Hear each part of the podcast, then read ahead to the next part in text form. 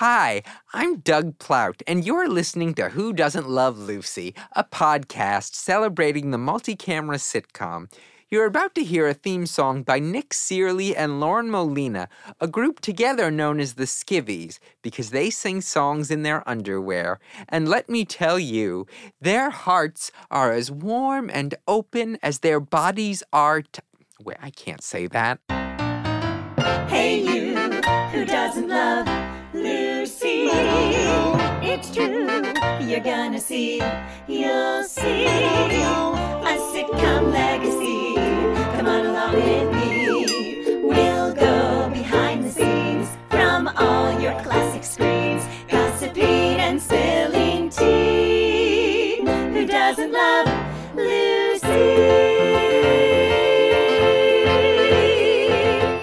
So, my very, very first guest is Margaret Reed. Margaret is an actor, director, and coach with a specialty in acting for comedy on film. She's most known for a decade long run as Shannon O'Hara McKechnie, not Donna, on the long running As the World Turns, and has the distinction of appearing on the first season of Seinfeld. She even shot it before it aired and the last season of The Golden Girls, among a literally alliterative litany of others. And you guys, she was Blossom's mom. Fun fact she once played Vivien Leigh. She is my dear friend and fellow actor, and one of the best scene partners I've ever had. The one and only Margaret Reed. Hi, Maggie. Hey, Dougie. How are you? I'm excellent. How are you? Ex- I'm good. Let's get so right happy to to it. be doing this. Oh, I'm so, of happy you're here because let's be honest, um, this is my first go at this. I'm scared as hell, and so I'm like someone I'm comfortable with. That's really cool. so let's talk about like where you grew up and like how you got into performing a little bit and all that and all that jazz. Okay, I'll try to go as quickly as possible. Oh no, we're not. we don't need to race. Well, I was born in Salinas, California, Rock which on. is where all your lettuce and carrots grow. Um, it's called the salad bowl of the world. The I love my Valley. produce, so that's yes, good. Right, Yeah. which is also John, John Steinbeck's hometown. So um, I actually did one of his plays in the basement of his house, which was haunted. The people who lived there said that they would see like you know cabinets opening and shutting and rocking chairs going. But it was called Burning Bright, and that was part of what I did in high school. So I started acting when I was a freshman in high school and did a lot of musicals. Camelot, you know, starred in things like that, and Mame, and you know, um, Just the best. yeah, it was. uh, We had a really thriving community theater there, uh, Yeah. outside of school as well. So that's where I started. Then I went to University of California at Santa Cruz, really close uh, to where I grew up, and I majored in theater there. Yeah. and did a lot more theatrical things there. There was really no musical department there. And then I got a scholarship to go to Cornell, and I got my Master of Fine Arts at Cornell in acting. Oh yeah. uh, yes, it was wonderful. I did many, many roles there, uh, including Kate and Taming of the Shrew with actor Jimmy Smits. Yeah, so she's not just a funny lady. I know this personally, but I but she also has the serious dramatic chops. yes. so yeah, she's m- most of the Shakespeare I did was is was was co- comedy. I don't think I did any dramatic Shakespeare. Uh, well, what is there? You got Lady Macbeth, and then for the female actors. Well, Winter's Tale. I mean, you know. Oh yeah, there's a lot. I Yeah, guess I don't know. I'm just I'm ju- I'm just a noob. I guess. uh, what a mess. Anyway, I did that with Jimmy Smits, and uh, Yeah. then I went to do a Taming of the Shrew again at uh, the Colorado Shakespeare Festival that summer, and that's where I met Michael Kahn, and he put me into the acting company, and I have the distinction, if I can say this with any modesty at all, of being the first non-Juilliard person in the acting company, which was a company that was started by John Houseman when Patti LuPone and David Ogden Stiers and Kevin Kline graduated from Juilliard, and he was like, "We have to keep these people together," so he created the acting company, and I was in the eleventh year of that. We toured around the country doing classical theater, and that was really my start. Um, so I really pretty much owe everything to Michael Kahn. And how did you end up in the television world? Well, after touring with the acting company for a year, I wanted to have my books and things on shelves. I wanted to be in one place at one time, and I started pursuing TV and especially soap operas, and did Ryan's Hope and some, you know, things like that. And I auditioned for, I think, seven different contract roles, and I uh, ended up booking Shannon O'Hara, whose real name was Erin Casey, and she came to Oakdale as this free traveling gypsy spirit, and Farley Granger we found out later, uh, Farley Granger. was my uncle. Yeah. oh, I would have been like Hitchcock, Hitchcock, Hitchcock. Yeah, the Hitchcock, you know Hitchcock, rope all that stuff. Yeah. So he was. It was wonderful to work with him and to have to be related to him on the show, and did lots of kooky stuff. We were kind of like the Lucy and Ethel of, of daytime drama, Oh, you tied it all up. and I love Sloan that. Shelton. Yeah. So we got to do comedy on soap opera, which was very difficult, but it was written by Doug Marland, and they knew how to write back then in Yeah. the late '80s. So Yeah. I was very fortunate. So I want to get to the first show that really popped out. Now you have a truly you've literally every every television show that I can think of post, you know, post you know 1985 i'm like oh it's there it's there it's there it's there Not everyone, but But- thank you. well a great great many of them but you were on the first season of Seinfeld and you have the distinction of being on that show before it really hit into like the zeitgeist and became Yeah. the Nobody knew They- what it was going to become. yeah Yeah. I was still in As the World Turns here in New York, and they had four shows that aired in March of 1990. And then I decided to take a break from As the World Turns, and I drove out to Los Angeles with my baseball bat and my cat and my car all by myself, my whistle, in case something happened to me. Got there safely. And pretty much the first week that I was there, I booked a show called Babes, which was a multi camera show. And then the week after that, for my birthday, I booked Seinfeld. And it was a really wonderful, it was one of those great stories where an actor goes into audition mid midweek. They they decided like Yeah, so what's that about? I mean, I know that here, you know, occasionally episodes will be written and, you know, on single cameras and nowadays they'll be like, "Oh, we need another person," so they'll come in and they'll have auditions for different roles. But I wonder what that's like when the week is already in process where things are being staged Yeah. already and you Yeah. know, they're like yeah, you know, yeah. on it like almost like a theater piece. Right. They were working for two days. And uh, this was actually the second show when they found out they had gotten picked up after they did those four shows in March. This was October that we're talking about. Yeah. Uh, and Nove- November, actually, was my birthday. And they'd already been working for two days. They decided they needed another character to kind of round out all the stories. And there was the Russian cable guys. It was the episode called The Baby Shower. Elaine is having a baby shower for someone while Jerry's off trying to go to a, a a gig upstate, but he can't because he gets snowed out. So George comes back. I say everything to Jerry that George wants to say to the woman who's having the baby shower at at Jerry's apartment. So I get to like vent at him, and uh, the audition was like the size of this small room. There was Larry David and Larry Charles directing, and Jerry Seinfeld, and it was just like you know, I'm screaming at him in this little room. They have me go wait outside in the hallway. Girls come in and go out and come in and go out. And come Was in and go Jerry out. in the room with you as the Oh, creator? Auditioned oh, when with you auditioned Oh, Yeah, wow. And Yeah. I get in my car after they had me come back in again, and I'm driving off, and my agent calls says, "Get back to the set. You have to get, you know, start work right now." So it was one of those dream things, one of those dream days for an actor. yeah, I mean, that is, I've gotten one job same day, but I don't know that I've ever, but that seems just so because all of a sudden you're there and you're starting and Yeah. everything. It's like when you wake up in the morning, you never know if your dreams are going to come true by the end of the day. Exactly. He said, And I really th- I thank my theater training because you know I was we were rehearsing and then we sh- were shooting it two days later. Yeah. So it was uh, it was a big deal, and I was out in that parking lot practicing that monologue because I knew that if I forgot even one word, you know, it would just Yeah. it wouldn't be the train wreck that it was. and had you been aware of, obviously not the show had premiered, but a had you way. Had you been aware of who Jerry and Larry David were? my very first sitcom, I was still here in New York doing uh, um, As the World Turns and had a week off. And I booked a multi camera sitcom that was here called Everything's Relative. And actually, Marta Kauffman and David Crane wrote on that show. Yeah. Those are the writers that wrote and developed and now, you know, own or whatever, friends. Uh, Yeah. that's their show. And so they were writing on that show. I had no idea who they were going to become. Yeah. So I had already met Jason Alexander because he was on Everything Everything's Relative. So by the time I got to Seinfeld in 1990, I already knew him when I got to the set. So uh, and he remembered me, and it was fun. It was Yeah. it was a really fearless time for me, which was awesome. Yeah, that is so. It, that's it, it. Just seems like the coolest thing in the world. I mean, and the other, the next show I want to talk about. So obviously, I'm skipping over uh, Spin City and Michael J. Fox and everything wonderful, but I want to go to the Da, da, da, da. Thank you for being a, friend. Okay, so you were on the last season of The Golden Girls. Yes, I was. Playing pregnant woman.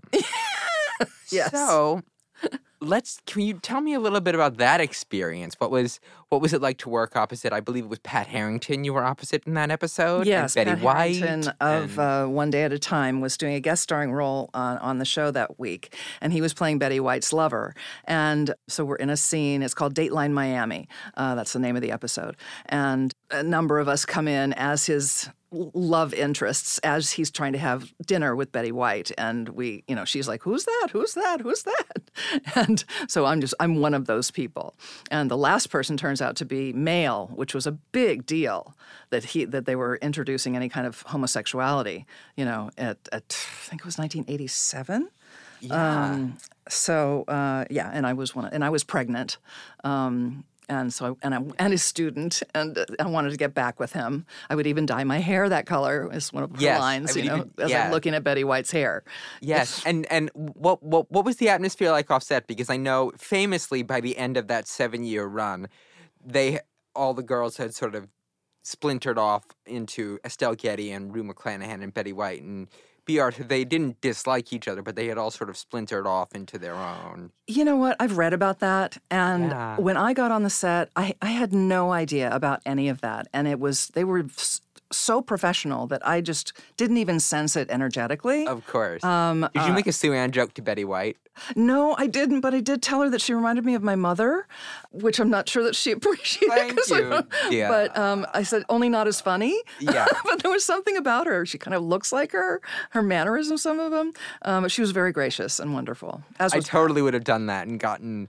And but when I and I I'm I'm sure I would have gotten a million daggers. That would have been exciting. um, No, it was great. It was a really well oiled machine, as was Star Trek when I was on Star Trek The Next Generation, seventh season again. Just really well, you know, by, by the seven years, they're just, you know, really well oiled machines. Everybody knows their place. There's really not much anxiety on the set. So, Yeah, that's that's incredibly just exciting. So now I want to move to something that I think will hopefully be a little educational. Please don't turn this off educational because I think it's important that we address as much as we love these older shows and we want to keep moving forward and keep remembering and watching the entertainment that we loved as children or we loved when we were younger and you know stuff that we watched with our families like the stuff that really formed us and inspired us to get into you know show business. And the topic that i think really rings true about your two particular storylines both in seinfeld and on the golden girls is that there was a little bit of misogyny in some in some of the writing and in some of the ways how it was presented. And it was no i do want to say this maggie and i both spoken about this it was no one's fault it was just part of the zeitgeist of the time yeah. And I, I wouldn't couch it as little bit because I know we, we don't want to offend people, but there Yeah. really truly was this, this unwitting, unintentional, innate sexism and misogyny in all of writing. I mean, if you look back, you know, before the 1990s, you know, when it really started to come ahead, like, oh, you really shouldn't treat women like that, like they're second-class citizens, you know, or or that the only reason why they're on this show is, is to be somebody's girlfriend or or nag or And it's so- irritant. And it's so interesting that e- that e- that even on a show that was ba- basically led by four, led by four women Mm-hmm. in front of the you know in front of the camera, that that would still be an issue. But I guess you know that's just how it yeah. how the world. Yeah, my character on, on The Golden Girls was a pregnant student of a professor.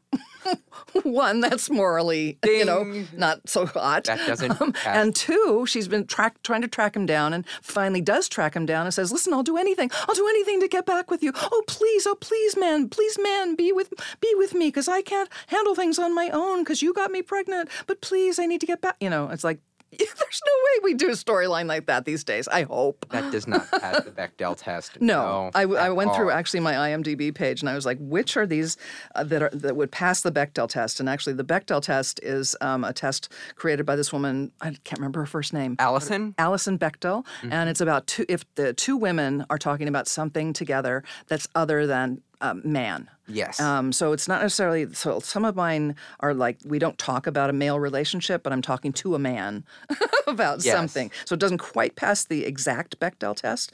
But I was pleased to see that a lot of um, you know, it's it's mainly when my character has a profession. Like I played a lot of lawyers, therapists. Um, Yeah. But very often I'm mom or girlfriend, boyfriend. I mean girlfriend or wife. In fact, if you look at my resume now, I'm coming up with a, I'm going to be in John Turturro's movie, the the Jesus Rolls. I know. And I play Tim Blake Nelson's wife. And if you look at the top of my resume, it's like all these wife roles. I'm uh, I'm in. Gosh, Tom Sizemore's wife in this movie coming up called Central Park Dark, and Josh Mostel's wife in The Amazing Ray.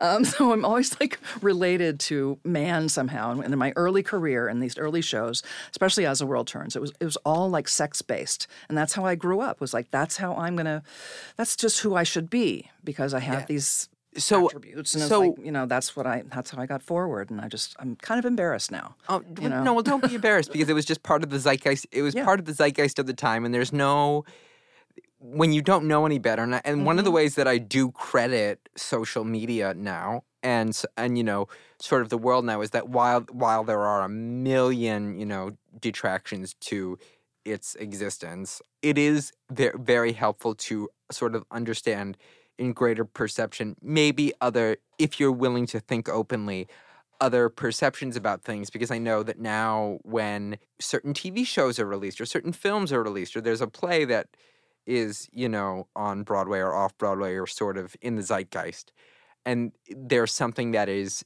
perhaps not perhaps not not aligning with with morals, uh, you Mhm. know, Or treating people with respect, treating treating people- women with respect, treating women or- with respect or any or any historically marginalized population with respect i think that with social media we are innately more able to see that Mhm. right away. Yeah, yeah. And And I think we've come so far. I mean, even just in my, you know, short, kind of long career since 87. Um, I mean, now I just did Pose. And Janet Mock has been nominated. She's the creator of Pose on FX. And she's been nominated for Emmys. The show has been nominated for six Emmys. And it's about the transgender community It's and the so LGBTQ thrilling. community. It's so And it's like, we would never have even been talking about that. Like I said with the Golden Girls, just the fact that we mentioned that Pat Harrington's character had a male lover. Yeah. That was a Yeah. huge deal in 1987. yeah i mean i i just i i think it's so fast it's just so fascinating it's so thrilling because who would have thought that even as the world is a dumpster fire now but who would have thought you know 5 years ago that there would be a major show on a major cable network Yeah. That would be critically acclaimed and frankly a- awards worthy and awards Mm-hmm. nominated that centers around the transgender community and ball culture in the 1980s Right. that's thrilling Yeah. And, And- what'll really be thrilling is when we stop talking about it as that and we just talk about it telling good stories. agreed You know, but I think it needs to be mentioned that it's created by that uh, group of people and that it's about their storylines. And I think that speaks to the power of television that has always existed and maybe even existed a little bit more back in the back in you know the 50s or 60s when everyone was watching the same thing. Mm-hmm. Like you know in I, I don't know when you were growing up what Leave shows it to Beaver. Leave It to Beaver, And you yeah. know, I Dream of Jeannie. And I- you know it's so interesting. I want to go back to the Bechdel test for Okay. a second because I was thinking about I Love Lucy in the Bechdel test Mhm. and I Love Lucy passes the Bechdel test and that's one of the first. yeah, It's one of because Lucy and Ethel would speak to each other all the time about things other than their husbands. they would. odd Absolutely. schemes, odd schemes involving random things, and a kid, they'd maybe want to meet a movie star, and maybe they'd Mhm. want to do this. And while there were a lot of, I'll say, housewife tropes on Yeah. st- on stuff like that, Mhm. it did also. They also both gave to their husbands as good as they got, as good as their husbands gave That's to true. them. That's true. And I think that's what set up the sitcom as being something that was that the whole family genuinely enjoyed mm-hmm. It became family friendly because the whole there was a the perspective of the whole fa- the whole family unit Mhm. within the art form. Mm-hmm. So, I want to go to some fun games Okay. right now. So, are you a Mary or a Rhoda? I'm Mary. You're a Mary. Yeah. Hat hats in the air. Oh yeah. And you don't care. No. All right. Rock on. Yeah, no. Rest in peace to both of them. I was thinking about them so so so, much. talented. So If you've never seen the show, I will say uh, one of the things that I will be doing throughout many episodes of this podcast is being like, this is where you can see this. So you can see the Mary Tyler Moore Show streaming on Hulu, or if you have Amazon Prime, I'm unsure if it's currently streaming on Amazon Prime, but I do know that you can buy each episode of all seven seasons for one ninety nine, hmm which I think is if you've never seen one of the great sitcoms, that's probably the one of great one it's start. just it's Yeah. just one of the it's just one of the most incredible ones. yeah. So, what is your Especially favorite? strong female characters. So, what is your favorite television situation comedy of all time? You know, I I thought you might ask me that, so um, I wanted to be prepared for it. And Maggie im- is like the most amazing. I, I did a I did a great new play with her this summer called Sequence, and hi, Er- Erin Lacra. Aaron Lockrow, wonderful. Hi, Aaron. Please listen to this. Subscribe, like us on i- Incredible like us like us on iTunes. Um, and love you. incredible playwright, dir- one of the best directors I've ever worked with in my entire life. Hi, too. Marshall. Marshall Pailet. And I know your work ethic, and I know how extraordinary it is. So you're just you're always prepared. I have my long- notes took- sitting here in front of me. I- That's what I- you're referring to. I, t- I took the long way with that one, but uh, So I, I looked at, at lists of, of sitcoms, and you know what? I I am not going to pick one of the classic ones. I'm going to pick something that's still on the air right now. It's called Mom. Yeah. And the reason why I think it's one of the most brilliant sitcoms is one because it's multi-camera, and I have a fondness for multi-camera. Um, You and me both. Because if you know the difference between multi, I, I teach sitcom and, and multi-camera sitcom, and s- single-camera sitcom, and I could go on and on and on about that. But uh, on the on the iTunes link, you will see a link to her website where you can sign up for her classes. um, um, but a multi-camera is is, very, is much more like theater. You you rehearse for a week and then you shoot one night, and uh, so, and you have, there's an audience in front of you. So Mom is a Chuck Lorre show, and I think Chuck Lorre is brilliant at the multi-camera uh, format. He knows what he's doing with you know Two and a Half Men, but now he's also branching out into Young Sheldon, which is a single-camera show, and also the Kominsky Method. He's done so many other multi-camera shows, but the reason why I like Mom the best is one because it's female-led, but also because it's about he manages to have a show about alcoholism that's funny. and yet he he goes to really dark places. People die on the show. Um, you know, people break up in relationships. But he man he knows how to write it so it's it's funny as well. And you know, and is there anyone who hasn't in their lives been touched by that issue, either directly themselves or by someone who they know and love? I don't think there are many people who haven't. Yeah. So I think to make that funny is a gift. yeah, and it's very it's so it's the socially relevant, socially social relevance of it, but also you know, brilliant Allison Janney is is on it, who's won an Emmy for it. it starts with the writing. Yeah, I mean, I think probably the, one of the greatest gifts of of situation comedy is that it truly is about the situ- about commonplace situation. Yeah. And I think that when you can take a commonplace situation that maybe in real life might be very painful when when you experience and you can find a way to teach it how to be funny, hmm I think that is just I think that that might be the greatest gift Yeah. overall that situation comedy gives America Yeah. because we have jazz, apple pie, musical theater, and situation comedy.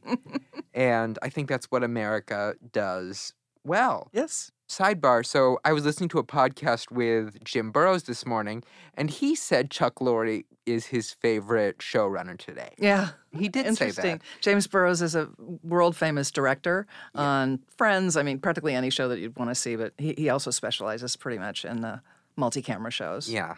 Yeah. Yeah.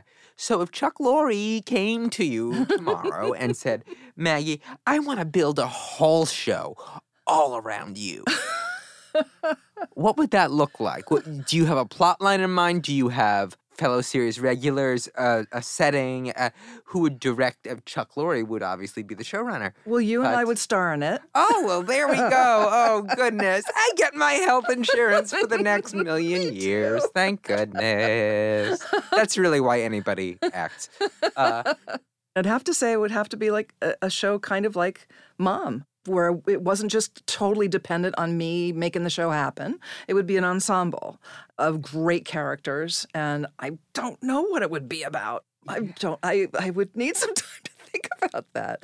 But when I was thinking before, like if of, of any show in the past that I kind of felt an affinity toward, it was Mork and Mindy. Like that, he was like Robin Williams. Was like was like the you know funny everything. Garry Marshall actually put the fourth camera on a sitcom set because uh, Robin Williams was so unpredictable, and they didn't they couldn't follow him with just three cameras. So that was the beginning of all four cameras being on set. Yeah. Um, so I've been told. But uh, Pam Dawber was just kind of the straight person to him. yeah. And that's kind of where I felt comfortable, you know, that he would be like it'd be a lot of responsibility for the other actor and, you know, just feeding them. I don't know, being the straight person. I don't know. I don't Yeah. know why, but I felt comfortable doing Bea that. Arthur starred in several television There you shows go. being the straight person. Yeah. There we go. Right? So I have two other questions. Okay.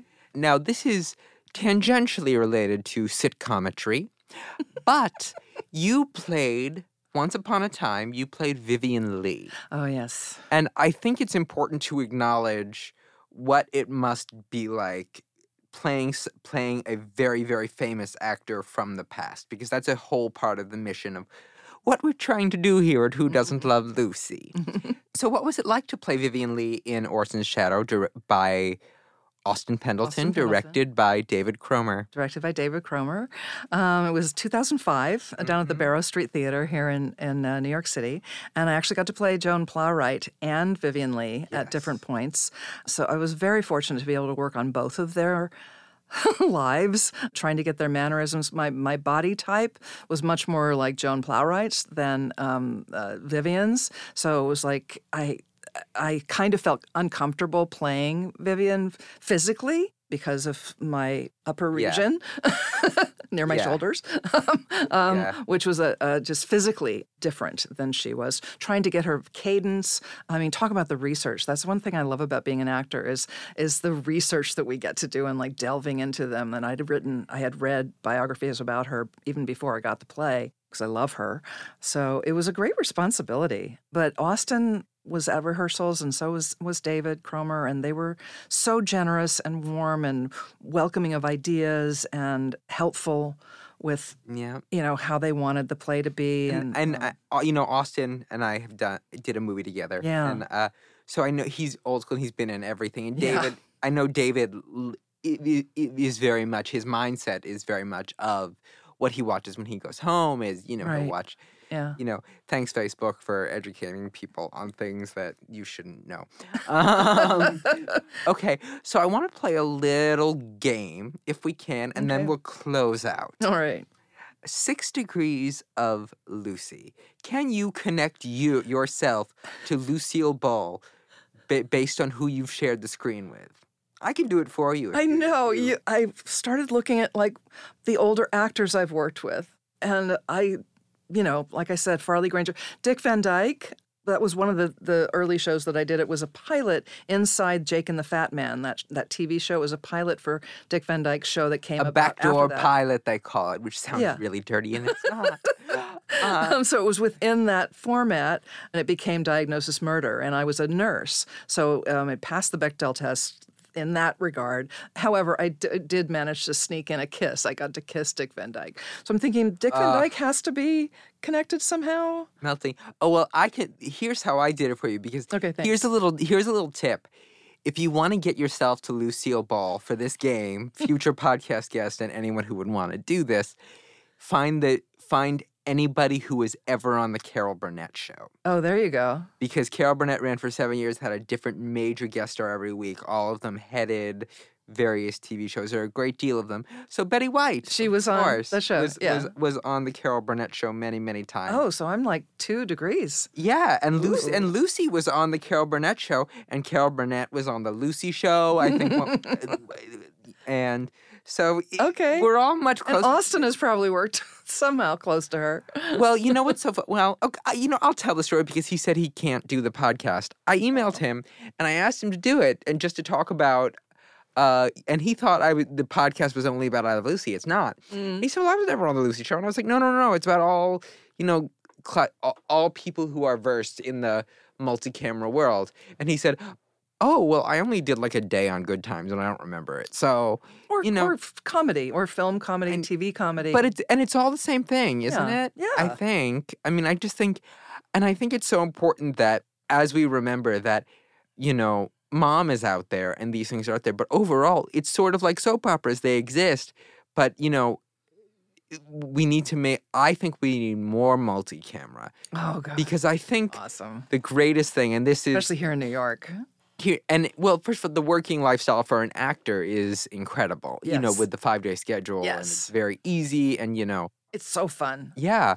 I was talking to ellie kemper actually from unbreakable kimmy schmidt with the- first show, show i did Yeah, and that's sort of it's it's not multi-camera in style because it's very much a single camera show but, but it, it's broad. it can be multi-camera in tone. Yeah, and I, I was saying, you, you know, like I, I ran into her and I said, well, what were like your longest days on the show? She said, well, we did occasionally like 16 hours. And I don't think that ever really happens very often on multicams. sixteen hours. Yeah, sometimes. I mean, on the longest days, I mean, I think I think I've never done a true traditional multicam, Mm-hmm. But I think the longest days are There's only one long day. yeah, and that's tape day, Yeah. which is usually Friday. Yeah, it depends on how many studios are, are doing multi-camera shows at that particular year Mm-hmm. or season, um, and have to get out so that the other you know, multicam can come in. So it can be Monday through Friday, or it could be like Wednesday through Tuesday. Yeah. um, which I think is what Seinfeld was because it was a new show. Yeah. so it wasn't a you know full week. So they had the weekend to be off. Because I remember, I'll tell you a little secret. Yeah, Jerry asked me out. you did. Did you say yes? I couldn't. I couldn't You go couldn't? because um, I happened to have a date with the person who turned ended up being my husband. Oh, you could. You could own but you know- several buildings Oh, right now. I, I had this little little birdie inside saying to me, "You know what? His comedy is observational. You might wind up on stage, oh, you know, hey. with something personal that you've done with to him, with him, whatever." And I was just like, I just don't think I can trust oh. that. you oh, know? Oh, so I you have much you have much more foresight than I do. That's that's I impressive. mean, he seems like a really moral guy, and I Yeah. doubt that he would, you know, ever gossip or say anything direct like that. But yeah. I Yeah. don't know. I yeah. don't know. Oh, that's so exciting. That that's exciting. That's that's that's something you. Well, I did hear from my girlfriend who did go out with him that he was a very good kisser. So Oh well, yeah. I mean, yeah, he was. Yeah, I Yeah, missed out on that. But but yeah. I mean, but I think one of the things that I think we don't we we, we don't appreciate enough nowadays is that the multi-camera. This feeling of we lose a lot of community when we watch TV shows now. Hmm. I think we watch everything in such an insular fashion. I'm certainly guilty of this. That you know, Netflix is designed to be watched on your computer, or you know, if you might hook it up to your TV, but it's not typically a group viewing experience. no, And I think multi-camera comedy, even if you're sitting by yourself watching it, the nice thing about it is that to hear the sound of the laughter, Yeah. like either either from a can or a live audience, we always prefer a live audience. It's Yeah. the same thing. yeah, You know, canned laughter is fine, but it's like canned vegetables. They're good for you, but it's better if you get them fresh. so from uh, the Salinas Valley. we tied it up. That's called a callback, by the way. Right? Hey, there we go.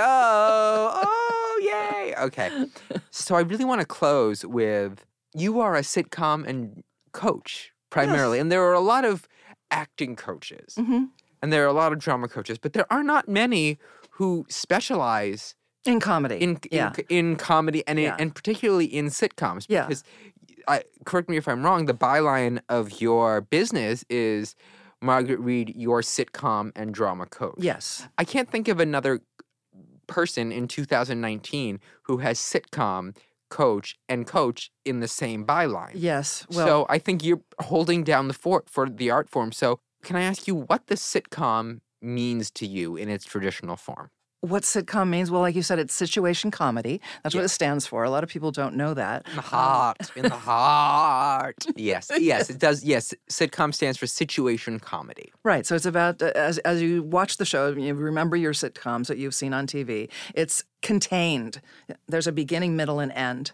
And you know, yes, the characters go on the next week, but the story itself has a beginning, middle, and end. And there's usually some kind of moral or you know lesson that you learn during the show.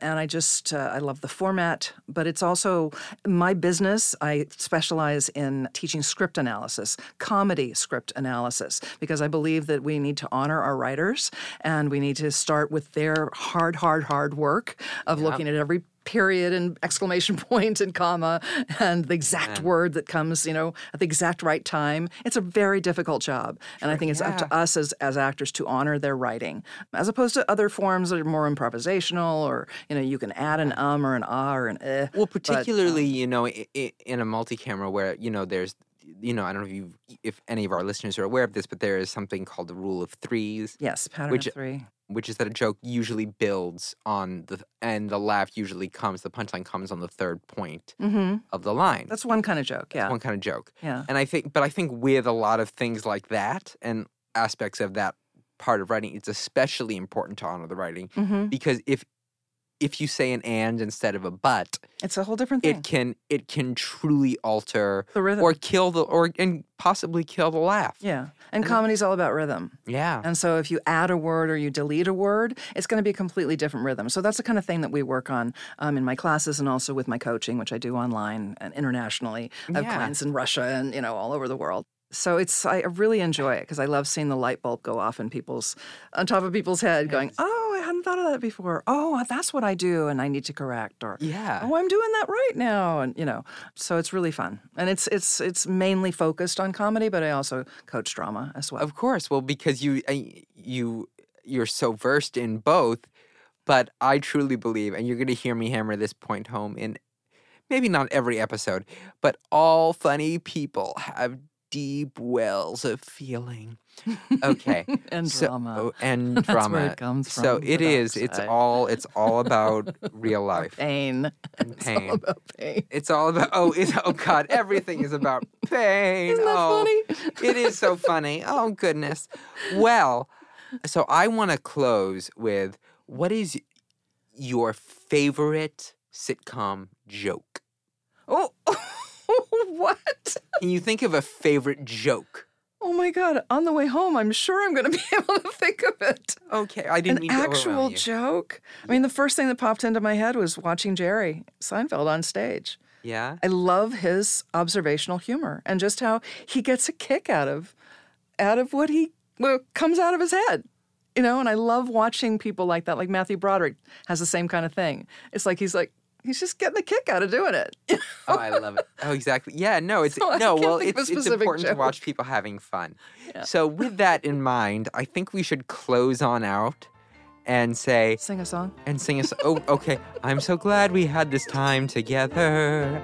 Just to Have a laugh or sing a song. I'm pulling my And but I think we're gonna have to stop because I'm gonna have to. We'll have to pay for the rights for this. Who doesn't love Lucy?